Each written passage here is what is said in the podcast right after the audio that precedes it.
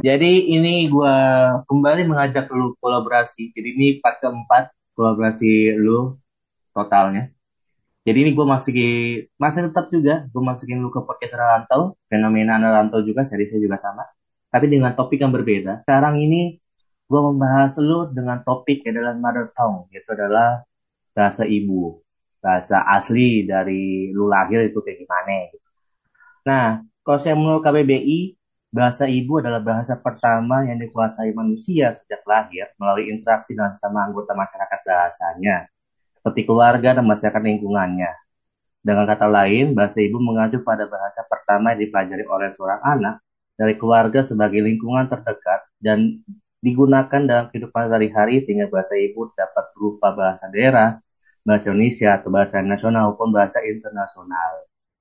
Nah, ketika lu ngerantau ke luar negeri dengan berbagai tujuan lah, ada buat ngerantau untuk magang, ngerantau untuk dapat cuan, ngerantau untuk kuliah, dan lain-lainnya, itu kan pastinya kan salah satu cara untuk bisa bertahan hidup, tanda kutip, tanda kutip ya, cara untuk bisa bertahan hidup itu mempelajari bahasa ketika dia ngerantau. Kayak lu kan sekarang ini kan dipaksa dong mempelajari bahasa dari Cina, apalagi kalau saya untuk bahasa Mandarin sendiri kan, atau mungkin orang Cina sendiri kan tanda kutip kurang bisa mempelajari bahasa Inggris gitu loh. Dalam artinya kalau untuk berinteraksi kan susah gitu. Nah, kalau saya lu, lu sendiri gitu loh, seberapa penting gak sih untuk mempertahankan bahasa ibu gitu? Bahasa ibu ya? Maksudnya berarti konteksnya bahasa Indonesia ya? Ya, kalau saya lu bahasa daerah emang lu bisa bahasa Batak. Enggak juga sih. Karena gue kerja di lingkungan yang kebanyakan adalah orang Indonesianya, sebetulnya tuh nggak ada masalah terkait bahasa ibu. Dan sejauh ini gue setiap hari masih um, teleponan sama teman-teman Indo atau bahkan kan temen Indo gue juga banyak ada di sini. Jadi gue masih tentunya masih menggunakan bahasa Indonesia.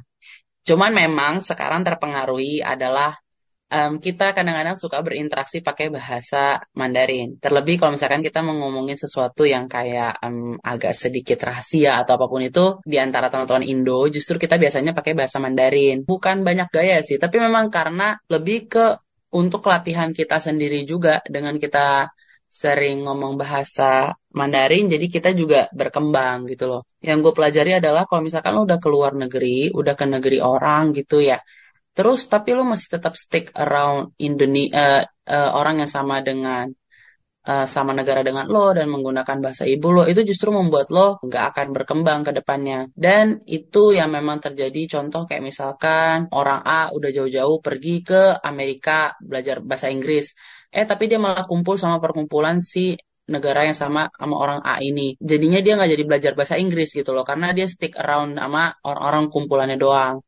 Sedangkan gue itu nggak mau itu terjadi dalam hidup gue, sehingga memang waktu gue udah nyampe sini, tujuan utama gue memang selain bekerja adalah untuk memperbagus bahasa Mandarin gue. Cuman gue tidak pernah melupakan bahasa ibu gue karena ya tentunya bahasa ibu gue sudah gue gunakan selama puluhan tahun, sedangkan gue baru ngomong bahasa Mandarin di sini satu tahun. Bahkan ini aja gue searching di UNESCO bahwa untuk tanggal spesifik hari bahasa ibu itu jatuh di tanggal 21 Februari itu tujuannya untuk mempertahankan serta melindungi berbagai bahasa yang ada di dunia. Nah, karena kalau saya menurut Kemendikbud, UNESCO itu sudah memprediksi pada, pada tahun 2100 sekitar 3000 bahasa itu akan punah dan hanya separuh bahasa yang dituturkan di dunia saat ini yang akan eksis pada tahun tersebut. Bayangin aja tuh hanya 3000 bahasa.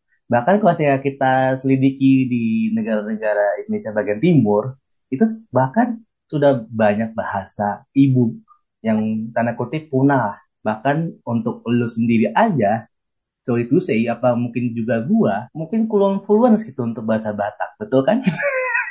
Iya, gue sejujurnya pribadi, walaupun gue orang Batak, gue nggak pernah sama sekali pakai bahasa Batak dan itu adalah hal yang uh, agak gue sayangkan di mana gue tuh sebenarnya maunya bisa dan gue mau meneruskan itu nanti kepada generasi berikutnya sehingga itu tidak punah di tengah jalan. Tapi btw di Cina sendiri komunitas Batak banyak nggak sih? Nah, di sini nggak ada orang Batak ya? Oh gitu? Nggak ada, nggak ada. Di sini di sini orang Indonesia aja dikit. Jadi kayak jangan harap ada orang Batak gitu loh. China tuh bukan pilihan orang untuk merantau ya. Mungkin lu bisa hitung jari deh, bahkan WNI, WNI yang maksudnya dalam konteks dia bekerja aja, itu tuh lo belum tentu ada nemu orang Batak. Karena memang orang Batak mungkin bukan pilihannya kali ya untuk ke China ataupun Asia Timur. Tapi kalau saya menurut lu sendiri gitu, lu merasa lebih dekat gak sih dengan ide- identitas budaya dan kebangsaan lu ketika lu memperkenalkan bahasa Indonesia ke ke Cina? Eh, sejujurnya memang kalau namanya lo di luar negeri, lo dituntut untuk tahu budaya dan kebiasaan eh, apa namanya suku lo kan. Sedangkan di mana gua itu kan nggak tahu apa-apa tentang Batak dari waktu di Indonesia. Kayak kemarin contoh ada orang yang nyanyi lagu Batak. Aduh judulnya apa ya? Gue juga udah lupa. Sing Sing ya, Sing Sing gitu loh kalau nggak salah. Agak lupa, agak lupa. Gue juga agak lupa. Dan itu tuh eh, gue nggak tahu gitu loh. Which itu sebenarnya eh, selain gue nggak enak sama orang itu, gue kecewa sama diri gue sendiri sih. Kok gue bisa nggak tahu lagu Batak itu gitu loh. Hmm. Cuman at least karena dulu masih suka kumpul-kumpul keluarga ya gue tau lah beberapa lagu Batak kayak apa Slai Anju Maau terus Oh Mardua iya, Holong. Tau lah kalau kayak gitu-gitu ya. Jadi nggak nggak terlalu nggak terlalu FOMO banget lah. Iya, iya, iya. Tapi lu berpikir nggak sih bahwa kehilangan bahasa ibu atau mendatang itu dapat berdampak pada identitas dan koneksi sese- seseorang dengan budaya dan kebangsaan mereka? ya tentu ya kalau gue itu pribadi sebetulnya adalah orang yang sangat menghargai eh, budaya yang melekat dalam diri gue jadi gue bukan yang kayak oh gue nggak mau ngaku gue orang orang Indonesia nah justru Em, gue sangat bangga gue orang Indonesia dan gue orang Batak dan bahkan gue mau semua orang tahu tuh tentang itu. Cuman ya memang kekurangan dalam diri gue itu ya mungkin karena gue nggak diajarin oleh keluarga gue juga bahwa gue nggak tahu banyak tentang budaya gue itu sendiri. Ya itu sih yang harus gue tingkatkan. Iya, bahkan yang tadi gue sampaikan gitu loh. Setidaknya kalau orang yang tanda kutip udah lama ngerantau dengan berbagai tujuan, takutnya dia balik, tiba-tiba dia gagap. Enggak, kalau itu sih kalau itu sih gue enggak. Cuman memang mungkin orang yang merantau itu lebih ke arah terpengaruh dengan budaya yang di sini ya dan dia bawa itu ke negaranya setelah dia pulang. Bukan dia menghilangkan budaya dia, tapi karena dia terbiasa di suatu tempat, jadi waktu dia kembali ke tempat yang semula, dia membutuhkan adaptasi lagi. Paling gitu sih sebenarnya. Iya, bahkan yang kata shock yang kita bahas di pas sebelumnya gitu. Mungkin karena dia sering berinteraksi dengan rekan-rekan dia di luar negeri atau mungkin di berbagai daerah yang lain. Ya setidaknya untuk bahasa ibu atau mungkin bahasa dia dari lahir pun untuk berinteraksi ketika ketika dia ada rencana balik ke Indonesia itu ya bingung sendiri gitu loh untuk menanggapi ya itu. Bahkan kalau saya uh, gue pas itu pernah ngajak kolaborasi juga sama teman gue. Dia itu kuliah di Kanada, ada kali dua taping itu sekitar dua tahun yang lalu. Yaitu dia menceritakan bahwa ketika dia baik ke Indonesia, dia harus berangkat lagi ke Kanada untuk kuliah dia itu dipaksakan sama keluarga besarnya di Kanada itu untuk bisa mempelajari lagi tuh bahasa Kanada, bahasa Inggris ya atau mungkin bahasa Kanada gitu. Nah setidaknya kata sak yang itulah mungkin yang dirasakan karena juga selagi dia masih punya teman di Indonesia, dia sering berinteraksi dengan teman-teman Indonesia, jadi dia lupa gitu loh asal dia ngerantau tuh kayak gimana untuk bisa tanda kutip bertahan hidup gitu loh, ya kan? Ya, iya, iya paling sih memang begitu ya. Contoh ya contoh kecilnya ya mungkin gue gue terbiasa dengan culture di China, eh, orang-orang kebiasaan di China, terus gue kembali ke Indo dan gue mencoba implement apa yang gue terima di sini untuk di Indo. Dan gak taunya eh, gue nggak bisa terima dengan apa yang di lingkungan Indo. Karena lingkungan di Indo ya memang seperti itu. Ya mau nggak mau gue harus kembali eh, adjusting dengan apa yang ada di tempat gue sebelumnya itu dan ya walaupun gue udah ke setting ke tempat eh, di di China maksudnya gitu itu memang akan takes time tapi bukan berarti itu mengurangi eh, apa yang apa yang ada di dalam jati diri kita cuman memang kita butuh penyesuaian karena kita udah biasa di tempat yang sebelumnya, tapi kembali lagi ke tempat semula. Hmm. BTW kalau saya di Cina itu untuk bahasa Indonesia itu eh banyak gak sih di pelajaran di sekolah-sekolah gitu? Kalau saya kita tahu ya kalau saya di Australia kan justru ada juga itu yang kayak mempelajari bahasa Indonesia di sekolah-sekolah di Australia gitu. Kalau saya di Cina kayak gitu juga nggak? Eh, di sini udah lumayan banyak sih.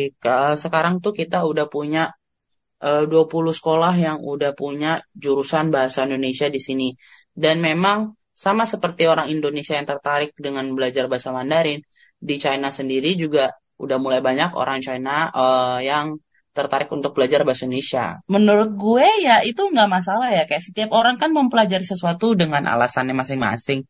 Kalau dia mau mempelajari misalkan bahasa orang lain, contoh sama halnya dengan kita mempelajari bahasa Inggris gitu loh ya. Kenapa mau belajar bahasa Inggris? Ya kurang lebih sama aja gitu loh sama orang lain yang kenapa dia mempelajari bahasa Indonesia, kayak kenapa dia mempelajari bahasa Korea.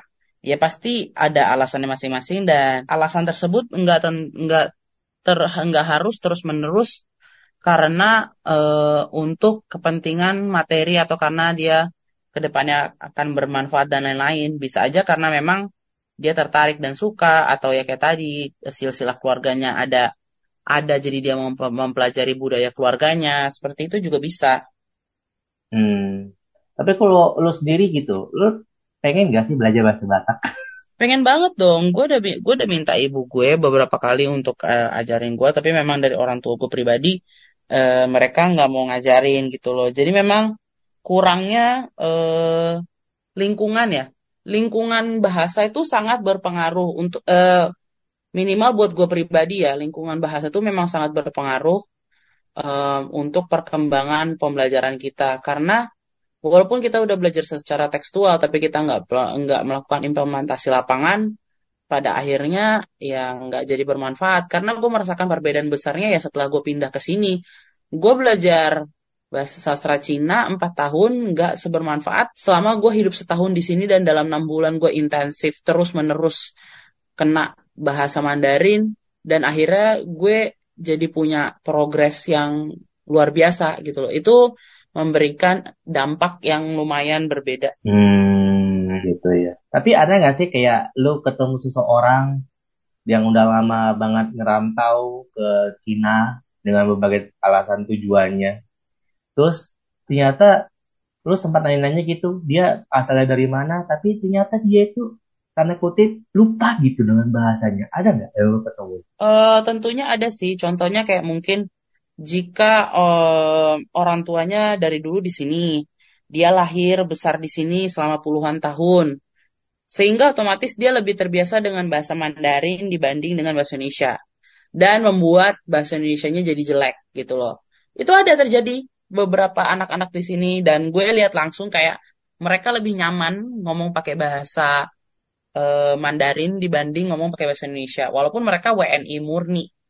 Hmm, ya itu tadi gue bilang dalam artian kayak bagi orang-orang yang tanda kutip imigran, yang dia keluarganya atau mungkin siapa pun, ya mungkin keluarganya kali ya, keluarganya yang ngerantau ke Cina dengan berbagai alasan tujuannya, dan dia nikah, punya anak, dan anaknya itu mempelajari silsilah keluarganya dan tertarik atau mungkin setidaknya pengen tahu atau kepo gitu dengan silsilah keluarganya mau pengen mempelajari bahasa Indonesia gitu loh. Maksud gue gitu dari awalnya gitu.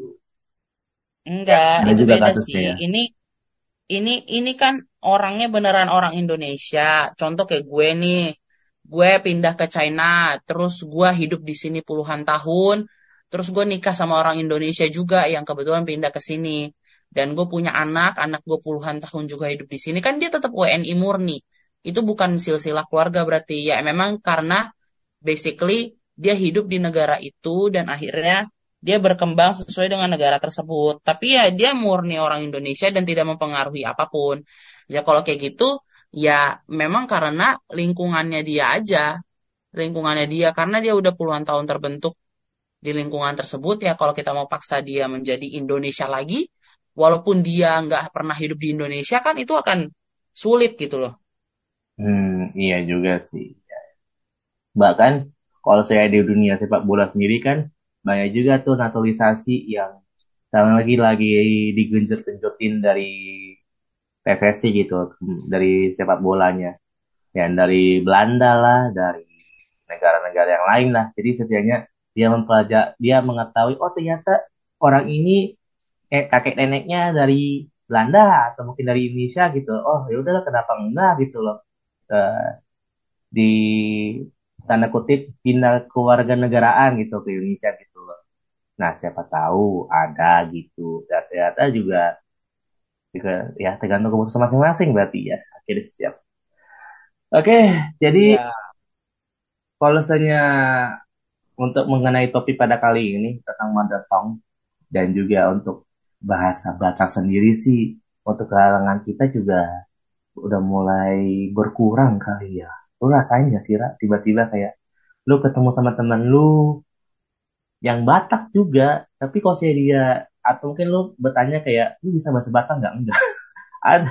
Kayak rata-rata juga banyak itu juga ya, Raya. Iya, banyak kan kayak gitu. Ya, memang sebenarnya gue pribadi uh, kecewa sih. Bukan kecewa sama orang lain karena gue pribadi juga nggak diajarin kayak gitu di saat gue sejujurnya gue mau gitu loh. Tapi memang orang tua gue nggak kasih. Karena menurut gue, terkhususnya karena gue sudah hidup di sini, orang China tuh sangat suka menjaga um, sejarah dan budaya mereka. Jadi mereka tidak pernah mengupakan sejarah dan budaya mereka dan itu merupakan hal baik yang harus diimplementasikan mungkin juga bagi setiap individu di Indonesia.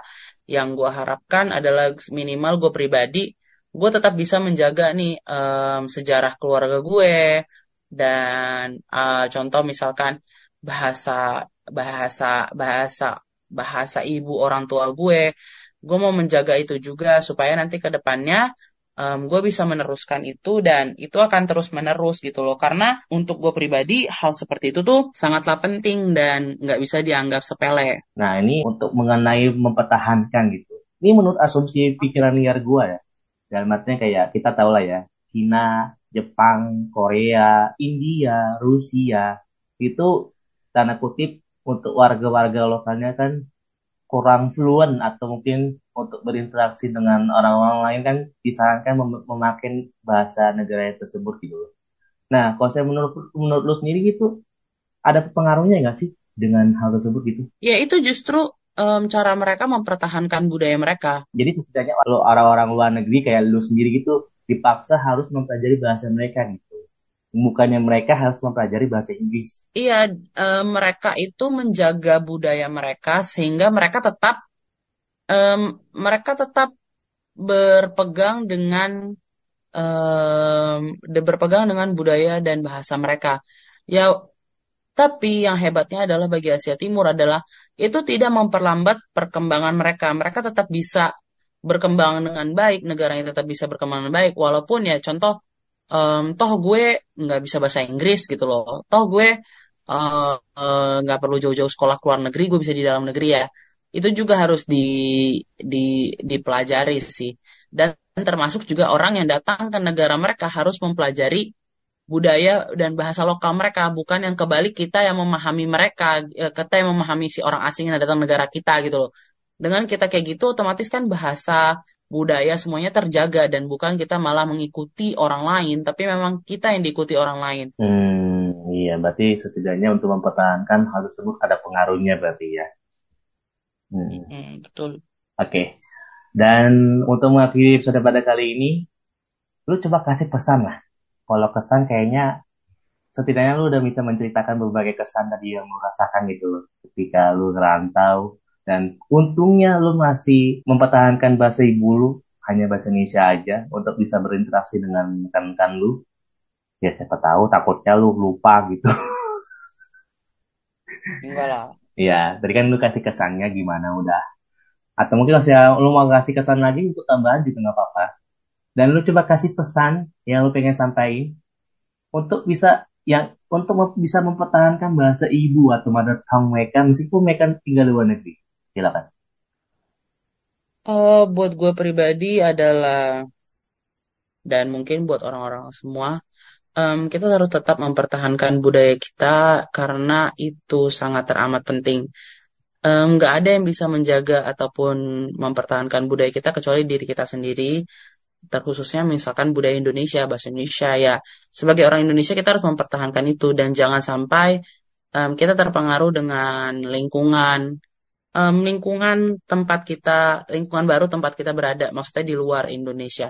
Memang mempelajari um, lingkungan baru atau segala macam budaya mereka, segala macam itu baik. Tapi jangan sampai itu melunturkan apa yang sudah ada dalam jati diri kita. Dan selama ini gue tetap mempertahankan itu. Gue walaupun ke mana pun gue pergi, teman-teman luar negeri gue banyak. Dan walaupun gue saat ini selalu menggunakan bahasa Mandarin dalam kehidupan gue sehari-hari, gue tetap tidak melupakan bahwa bahasa ibu gue adalah bahasa Indonesia dan bahkan gue selalu dengan bangga memberitahu sama orang-orang lokal di sini, oh ya, yeah, I'm Indonesian, I'm Indonesian, uh, I come from Indonesia. Dan uh, gue akan kasih tahu Bali apa pun segala macam malah mempromosikan negara gue di mana itu adalah hal yang menurut gue harusnya dilakukan oleh um, kita sebagai warga negara Indonesia ke mana pun kita berada. Jangan sampai kita malah uh, kayak contoh merasa ah, udahlah gue ngapain kasih tau gue orang Indo kayak gue kan nggak mirip orang Indo atau merasa kayak eh, nggak uh, suka ah orang nggak uh, suka ah dibilang Indonesia gitu karena buat gue pribadi uh, kewarganegaraan kita adalah um, penting di mana itu yang harus kita banggakan, itu yang harus kita harumkan. Mau seperti apa, apa pun bentuk negara kita atau mungkin ya, apa yang kita tahu di dalam negeri, tapi bilang biarlah itu adalah di dalam negeri. Cuman saat kita berada di luar negeri, di luar uh, di dunia internasional, kita harus tetap mempertahankan jati diri kita dan kita tetap mempromosikan negara kita supaya um, itu menarik sama semua orang-orang di dunia internasional gitu loh, menarik perhatian orang-orang di dunia internasional sehingga uh, dampak baiknya juga akan berpengaruh ke dalam negeri. Jadi intinya tetap mempertahankan budaya dan jati diri bangsa termasuk dalam bahasa dan budaya di mana pun kita berada. Jangan lupa mempertahankan budaya aja. hmm. Terlebih kayak misalkan eh, orang-orang uh, Indonesia yang berada di luar negeri ya jangan lupa sering-sering datang ke kedutaan ataupun konsulat jenderal di negara masing-masing supaya tetap bisa berinteraksi dengan orang-orang satu bangsa satu negara. Setelah satu bulan lamanya gue mengajak kembali gitu, mengajak kolaborasi dengan lu akhirnya bisa terrealisasi iya. sekarang. Dan ini gue kasih draft ke lu 14 Maret dan sekarang ya kita taping pasangan 14 April 2023 betapa sibuk ya Anda. Satu bulan lamanya gue mengajak ke lu untuk bisa Demi apa? Sebulan ya? Gue gak nyangka loh sebulan. Oke, okay. Diko bukan episode pada kali ini. Sampai jumpa di episode berikutnya. Dan tetap kalian menekan road to satu episode pada podcast Rantau. Oke, okay, thank you semuanya. Thank you.